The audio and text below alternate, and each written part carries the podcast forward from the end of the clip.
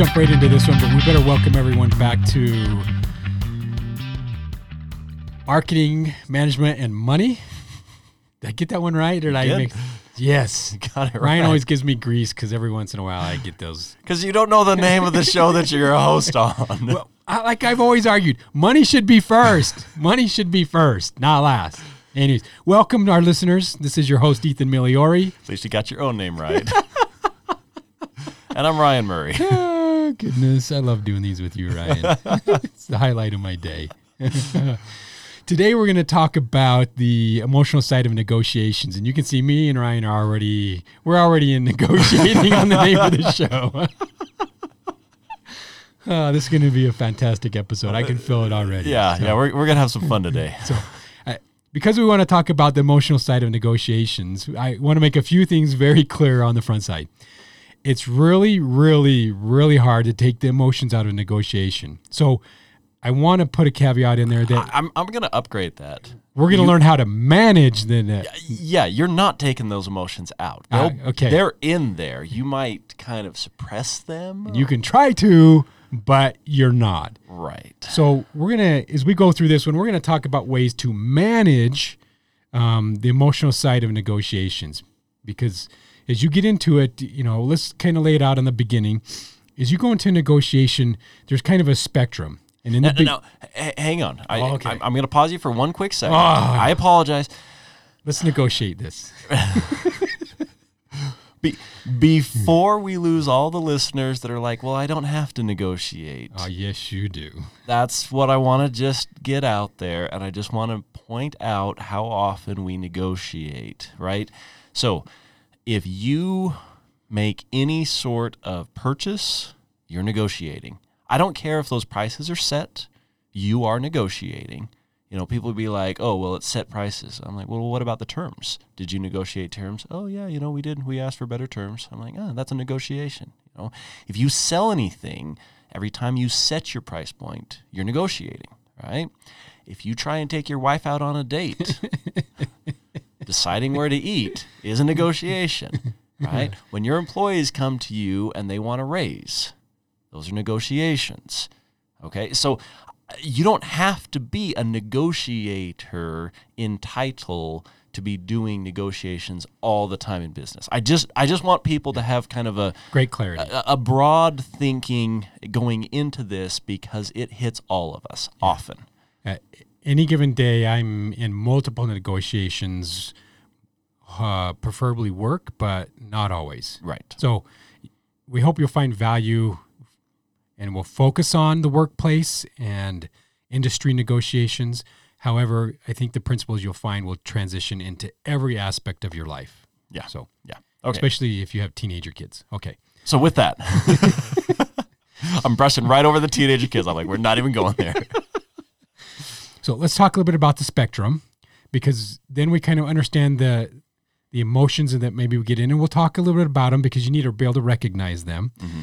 And then from there we'll kind of go bounce probably a little bit of everywhere as we go through this one. So the spectrum generally starts with when you know when you formally know you have to negotiate something, generally the emotion that's the strongest is anxiety. Mm-hmm. Okay, the uncertainty. Okay. Okay.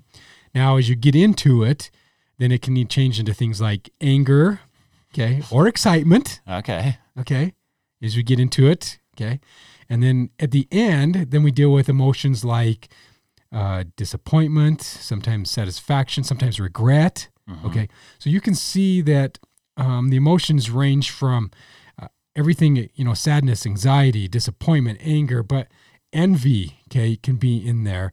But hopefully, when it's said and done, we have some excitement and satisfaction if the negotiations were done right for everyone involved, not just yourself. Right. And as you're pointing out those emotions, I think it's important to understand that emotions are like color. You know, they paint a canvas. You don't just have red, you don't just have blue. You've got a myriad of colors that are kind of painting this picture. And so you might feel some anxiety and excitement and regret all at the same time. Yes. And and so as you know, as you're talking about, and, and you know, kind of the, uh, the the common cliche is win-win in negotiations. As you're talking about coming out of those negotiations where you know you're feeling some success, some excitement. Uh, think about the balance of emotions that are you know that, that you're experiencing and some of those might be negative but that's okay. Negative emotions aren't bad you know they they are indicative of maybe how things went or what to improve upon but they're not necessarily bad. And sometimes you'll have a little bit of negative with a lot of positive that's great. You just want to steer clear of like highly negative yes. emotions and highly negative negotiations. Yeah. I i will always and some people will, will disagree with me a little bit they can't fully i will always say if you bring anger or if anger comes up in the negotiation, it, it literally is a bomb. Okay, it always mm. will be a bomb. It's like throwing gasoline in a fire. It's always goes ugly, ugly, ugly. That's, I think I can agree with that. That's the one we're always going to try to control and get rid of. Mm-hmm.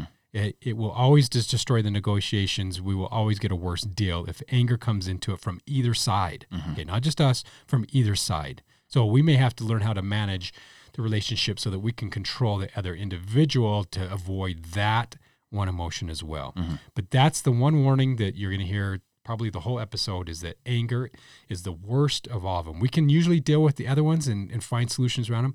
That one is almost 99.9% destructive. Mm-hmm. Okay. There are times when it has, but we're not going to go down that road because it's too rare. So, yeah. So keep that in mind that that, that one on the top, anger is bad, bad, bad. Mm-hmm. You got to get rid of that one. It has to be controlled. So, okay. Now, a couple other thoughts um, as you get into uh, negotiations to keep this in the back of your mind as well. So, we have our body is naturally designed to do, and, and you learn all this in your, no, I don't know, it's probably not your science class, it's probably more of a physiology class, or something like the, the fight or flight okay. principle. Okay. So, the interesting thing about anxiety, mm-hmm. anxiety trips the flight. Okay. Okay. So if you're going into a negotiation and there's some anxiety there, part of it is already you're in the flight mode. You're not really wanting to engage, and or you want to disconnect, and or you want to keep it short. Mm-hmm. Okay. So mm-hmm. you have to be very careful because you got to get that one under check real quick, or you'll probably come out with a worse deal than what you wanted it to be. And then, of course, we just talked about the other one, anger, which always trips the fight one, mm-hmm. the fight sense. So we want to be very careful with that one because that's what it always turns out to be because of that natural response. That's just science after science after science study has shown that uh, anger leads to the wanting to fight. Mm-hmm. So you're talking about going into the negotiations. Like we haven't even gotten to the negotiations just yet. Correct. What do you do when you know? And and I'm not going to worry about the anger one. Uh, I'm going to talk more about the anxiety one. Yes, uh, it's more prevalent. It, it is more prevalent. And, you know, so many people, they have anxiety right off the bat, which, you know, you, you just pointed out that this is not a good state to be in to start a negotiation. Uh, you know, so how, how does someone going into, they're just like, oh, I'm prone to anxiety. This stuff makes me super nervous. Uh, you know, what are some things to do to, uh, you know, to, to help alleviate the anxiety and go into it more fresh and prepared.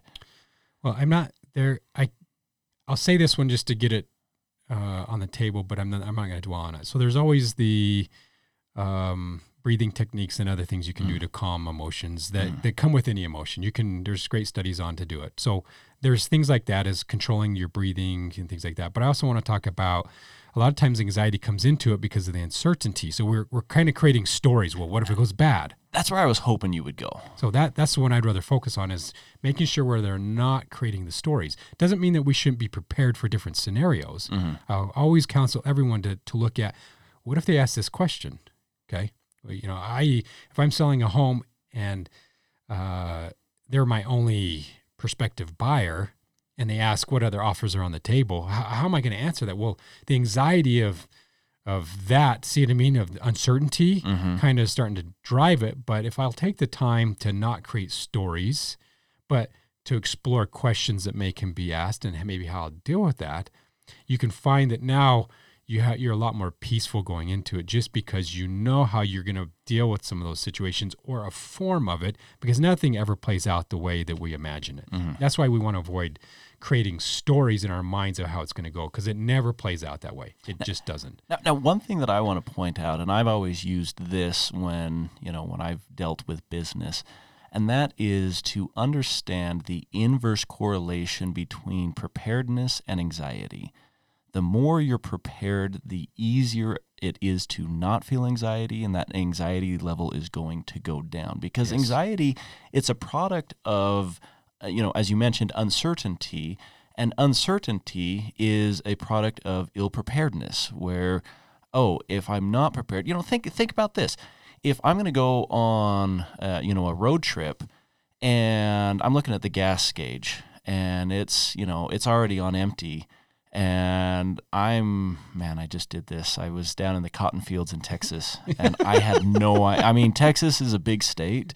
Yes. those cotton fields go on and on and on. And and I would watch that gas gauge and I'd be like I don't know when the next gas station's coming up you know? And so uh, it was a very simple solution. As soon as we got below half a tank we would stop at the next gas station. I never pushed it to a quarter of a tank or below because I literally was driving for hundreds of miles in these cotton fields. And you know and, and so i'm looking at this and i'm just like yeah the preparedness got rid of any anxiety that i would have had. But if i would have been on empty you know uh, I, I remember looking at it and thinking to myself man what would i do if i ran out of gas right here? You know and i'm it- it's this it, you know it's this this highway and you've got cotton fields as far as you can see in every single direction. There's a house that looks like it's three miles away. I'm like maybe i could run to that house. I don't know you know like and, and so in business it's the same thing of if people you know you talked about the realtor uh, example. If i don't have other people to buy the house you know then that's that's a that's a level of of unpreparedness because you know if i go into a situation where i'm like oh i've got more buyers then i can calm down a little bit.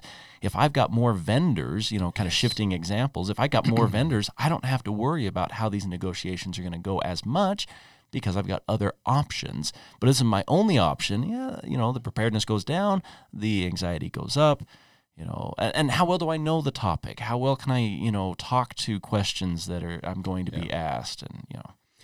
Um, supporting what you're saying as well, I'd also have our listeners, I'm going to use a word incidental emotional manipulators. There's a lot of those out there. Um, a classic one is music. Okay. okay So when, as soon as I see music, you can like, oh yeah, it can change the mood of things very fast. Well, there's incidental emotional manipulation out there that if we're not careful, meaning if I'm driving to a negotiation, okay, and someone cuts me off, it was incidental, but now I'm kind of in a bad mood because why did why did that jerk cut me off? Okay, well if if I don't let it go real quick, guess what? I bring into that. Okay, I bring in some frustration, which is going to be uh, challenging as well. So, so yes, preparedness is a good one, but be mindful of those incidental ones. And and uh, and and if you have some anxiety, I guess I could probably say, look, play play some calming music. There's some great, you know, and it doesn't have to be classical music. There's great music out there uh, through you know Spotify, Pandora. I mean, I, I you could go through the whole list. Not that I want to say which one you should listen to, but um, they- they can just play some smooth jazz. I mean, if you like jazz or other just uh, music, just to calm down, that, so that you stay in that emotional state where when you come to the negotiation, you're going to do it. yeah Okay. Now let's, for sake of time, let's kind of say, all right, we're, we're at the negotiations now. People are there.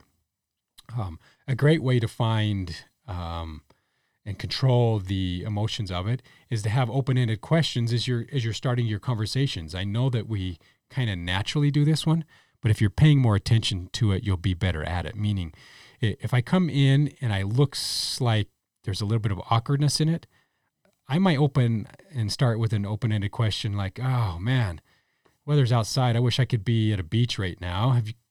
Do you guys like going to the beach? Okay. Now we're talking about something positive, mm-hmm. slightly off subject. Okay, and we're doing this one on purpose, but it changes the perspective and it gets people thinking about their happy places. Mm-hmm. Okay. What do you like to do when the weather's beautiful? You know, mine's the beach. Mm-hmm. Well, now they're thinking, ah, I love to be out biking, or hey, you know what? Maybe it's I want to be in the in the park with my dog. Well, So now these open ended questions allow them to think and explore a different side of them to calm them down as well and with ourselves because when they start talking about things like that, we find to be a little bit more calm as we get into that. And, So and, and, I, and I think this is really smart. Uh, now, I'm going to put a caveat out there that there are some very distinct cultures. Uh, I really hardly have any business uh, or experience doing, um, you know, negotiations with a lot of Asian countries. They have a very different process of doing, you know. So yeah, if if you're in a part of the world that has a you know some some customs around negotiations, Better know learn the customs. But you know here in uh, in the United States, one of the customs that we have, and people don't realize that this is actually one of our customs, but it is to chit chat a little bit, you know, to talk about non work related things. And the most successful negotiations that I have seen, you know, if you were to break the, you know, let's say it's an hour long meeting, 40 minutes is not going to be centered around the negotiations 20 minutes will 40 minutes is going to be talking about either you know off topic tangential information just to build a relationship or it might be you know basic supportive information just for clarity but the real negotiations they're a small piece of it so you know learn the culture learn the customs and and don't be afraid to do that if that's not your style if you're like i just get in and get it done i'm like well okay maybe you do but what does the other party do? You Yeah. know? So that reminded me, and this is probably one of those tips. Um, negotiations tend to go better in a restaurant or a golf course per se Mhm. than in across your desk. So keep that in mind that certain environments tend to land uh, people to be calmer, uh, more negotiable when they're eating food or doing some type of a recreational thing than when it's formal and stuffy sitting across the desk. Yeah. And and I mean there are times where you need, you know, the presentation on the big screen and it's going to be a very formal negotiation, but a lot of times, you know, as you said, When I'm working, Lunch, man. when Lunch I'm working with vendors and the and the guys, you know, in from uh, upstate and and you know, yeah, it's easier to to work that out. And when we're trying to buy, you know, price quantity type relationships, to hey, let's go grab some lunch, talk about it, figure out what we can work out. Well- uh, it always works better. And a strategy that I've employed, especially if it's a really big deal, is I might go into it and, you know, we'll have lunch and I'll make a presentation, but I'll never ask for an answer. You know, like I might want to do multiple stage negotiations where it's like, hey, you know, this first time, I just want you to come down and we're going to sit down, we're going to grab lunch. Uh, you know, I'm going to kind of show you what what I'm looking at doing, you know, get to know you a little bit better, and then we'll follow up in a week with a formal meeting where we bring everyone into the room and you know, uh, so you, you can you can stage it. It doesn't have to be a one and done. Building relationships takes time. It it does. Uh, now, as we're starting into these negotiations, we need to another key few two probably two key points is that we need to know that we got to come in with confidence Mm-hmm. and confidence based off of it that we have very clear goals that we're trying to achieve when we go into this one. Okay.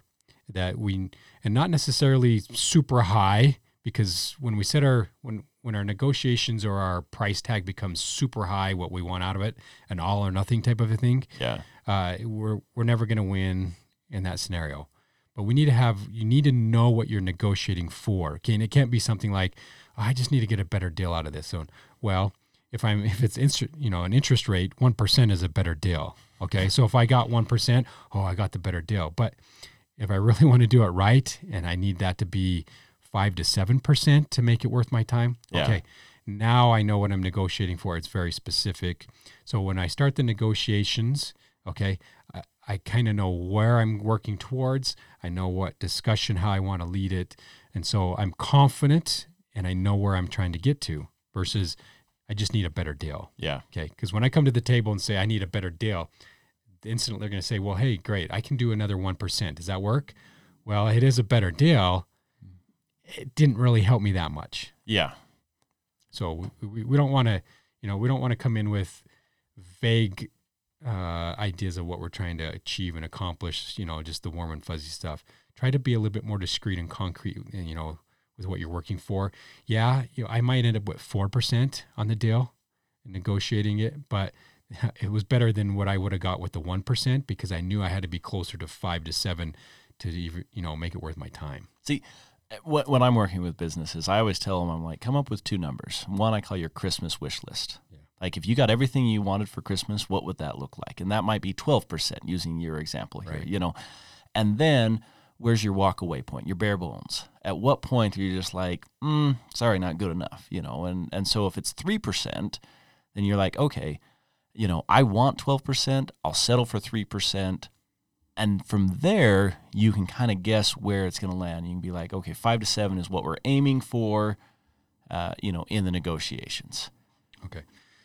Now it's starting. Another thought I'm always going to counsel someone on is to understand whether it's what I would say a transactional negotiation or whether it's a relationship um, negotiation. Meaning, Interesting. Okay. okay, because if I if if this is the first new car I'm ever buying and I'm going to have it for ten years, it's more transactional. Mm-hmm. Okay, I, I can play a little bit harder ball.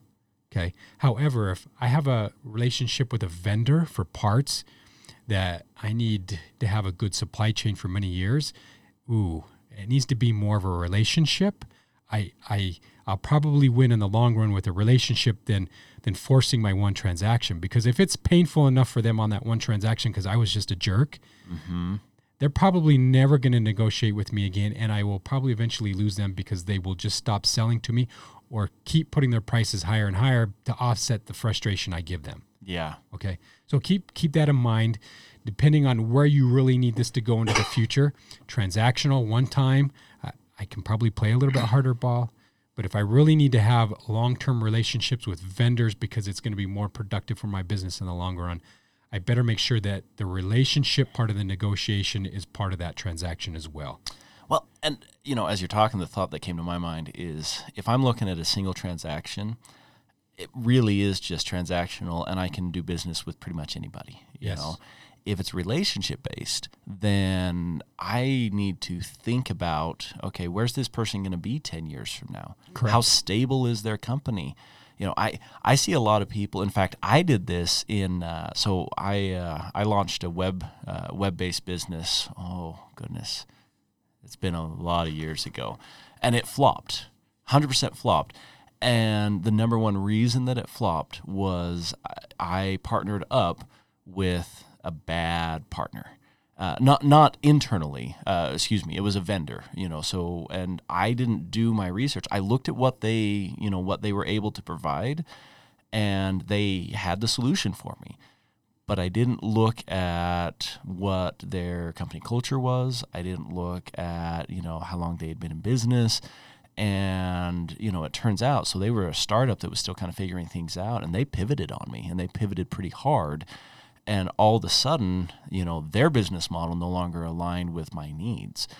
And it was a very bad situation. And because I had put all these eggs in this basket, I had no other choice but to just shut you know shut my business down and it it cost me money it hurt you know i'm just like Yeah. wow that was a bad move on my part Now, before we stray from the relational side of a negotiation, if there is a long term relationship with a vendor, supplier, purchaser, I mean, it can be a number of different scenarios, but if there's a long term engagement there, um, one thing you have to think about is do we have an elephant or a red flag that we need to address 1st So if I've been buying X amount of widgets and every time the shipment comes, it's five short, and I really needed three of the five because I was buying two extra and it causes me problems every time, I better address the widget issue of the short supply before I say, hey, you know what? I, I'm looking for a new order and, you know, what can I do in terms of quantity? Mm-hmm. Okay. Because I'm not going to resolve the issue that I'm going to be short changed again. And and if I get into this one and I start saying things like, well, you really should be giving me um, a discount because you're always shorting me. Ah, see what I mean? I brought anger into it, and now everyone's on you know uneasy about the whole negotiation again. I kind of messed up. So you might have to have a separate conversation about that one red flag before we can start negotiating at a different time. Kind of like what you said. Sometimes we have to do it in stages on a price quantity for a, a you know a new a new widget that we're purchasing. So don't don't try to bring in other concerns that you might have with an organization that may or may not be unrelated because it could screw things up. Make sure you understand the differences of of what we're really negotiating for, and if there's other issues, we're going to address them differently at a different time. Mm-hmm. Yeah, yeah, great advice. I love it. All right, let's see. Let's talk about maybe setting the stage a little bit. 'Kay. 'Cause Now we're in. We're still kind of in the beginning of this negotiation. Um, setting the stage, meaning that um, if I'm a little bit larger organization and I have a couple of my employees and mid managers and managers with me, um, and we're going to one, and they're going to have a couple. Um, I want. I don't want to put all of us on one side of the table and all of them on the other. Okay, because now it's a you against me classic competition stance. Or I don't want to bring four of my guys when you only are there solo. Exactly. exactly. Okay. And um, I, if I can, I want to go onto their turf where they're more secure. Okay. So we call that setting the stage. I'm thinking about things that are going to make them be more at ease, making them more negotiable when we have those conversations. Okay. So don't literally don't put them on one side of the table and you on another, or or even some classic examples. Um, we see, we see it a little bit. Um, a husband, uh, you know, uh, a, you know, a couple go shopping for a car. You know, them and their spouse go shopping for a car. Classic negotiation one is one of them stands next to the to the you know uh, salesman, while the other one is standing in front, while one's whispering sweet things in their ear, the other one's aggressive. So now the the salesperson feels like they're allying with the one, and then all of a sudden, the other one walks to the bathroom while the deal gets done because the bad guy's gone. Yeah. Okay, so uh, there's there's crazy things you can do, but part of that is setting the stage, and you know, and the whole idea behind it, we're really not trying to manipulate anyone. We're just trying to get the best result because, you know, people are trying to maximize their profits. We're trying to maximize our expenses, or vice versa, depending on that on that negotiation. Um, we want to keep that in mind, but but set the stage for success, not for competition or classic conflict. So I, I- want to add one thing to setting the stage uh, that I see as a mistake that happens a lot. If you have someone who is kind of a lower level, maybe they're not part of you know ownership or they're they're not in the upper management, um, but you send them off to negotiate something, you've got to give them the power and the Yes. autonomy to complete the negotiation. I see this happen all the time. Someone will send someone to negotiate and then that person they feel like their hands are tied they can't make on the spot decisions they you know and and it becomes pretty apparent that they're talking to the wrong person and you know if if they're not qualified or given the autonomy to make those decisions then they should not be the lead in those negotiations you need to get the right person in there and give them the power that they need to get the deal done Yeah, great, great advice, and and it's we see it all the time. You negotiate something, and they're like, "Okay, let me run it by my boss." Then why am I not just talking to your boss? yeah right if so you, you- can't do anything Great, great, great counsel, Ryan. Um, that's great counsel. That you got to empower them to make the deal, and if they screw it up, then um, you take the blame for it. So So we've only got a couple minutes left. Let's close the deal. How do, how do we how do we close the deal? I mean, we set the stage. We talked about some of the environments. Now, what what what do we do to close the deal on this? So closing the deal a lot of times is just asking for what you want. Okay, too often we forget to just ask what we want. Okay, and so um, if I want to close the sale, and we don't have to do hard closures. You know what I mean? Hey, can I have that delivered for you? Hey, can we get it wrapped? Okay, things like that start to close the deal. I don't have to say, "Great, let's uh, close this deal. It's going to be you know two thousand dollars, and uh, you can have it out the door." No, I there's but you we do have to ask um, and close the deal on it. So don't don't just assume it's going to happen. So as simple as this sounds, and I heard this from someone once, and I think it's brilliant. He said the only way you know if you asked a question is if they can answer with a yes or no. If they can't answer with a yes or no, you did not ask the question. And I see this happen all the time where people are like, okay, so I'm glad that we talked about this. We've got some good information, and it looks like we're ready to go. With what? Yeah, they can't say yes or no to that. Right. you know, you need to say, are you okay with what has been presented? I can say yes or no to that. And so, Right. and, and I've seen people, they kind of fudge around this whole yes or no with these elaborate, you know, discourses on nothing. And it's just, at, at the end of the day, just just ask them, give them the opportunity to give you a yes or no, and no's are fine. They don't mean that it was bad. No. And guess what? A no just means we negotiate a little bit more. And Yeah. we have more fun with this. Or we move on to another partner. That's know? right. Yeah. Or yeah. Or it doesn't work out and we go our separate ways and it is what it is. Yeah, you don't want the wrong person saying yes to you. Um, well, you know, and and if it starts going in your favor, be careful to not to gloat. You know what I mean? Because there are times when we do come out ahead, and there's nothing worse than someone gloating a little bit and making you feel like, oh, you know, I know the whole uh, classic example offers put on the table and someone immediately accepts it, and we're all of a sudden like, oh, was I too low? okay. Well, well, we don't know why, but so just be careful that, you know, e- even if they put the perfect offer on the table and, and you're wanting to accept it, you know, vacillate a little bit. You know what Yeah. I mean? You don't have to immediately say, yeah, great, thanks. Okay. Because that, that little bit of what feels like gloating sometimes is really painful. That's where the other side comes out of the deal going, oh, sadness and regret and, uh, versus, you know, so when the next time you come, uh, they, they still kind of have that, that in the back of their mind. Yeah, yeah. No, I love it. Great advice, great insight. There's a lot that we could still talk about with negotiations, but we are going to wrap it up. I think we hit on all of the key uh, points, the main points there. So uh, thank you so much for tuning in, and we will catch you guys next time. Have a good day. Take control of your business today. Go to learndesk.us and search marketing management and money for the small business insights you've always wanted. Be sure to stay tuned for new episodes on the first and third Wednesdays of every month, and make sure to subscribe to be notified when we release bonus content such as interviews and short discussions.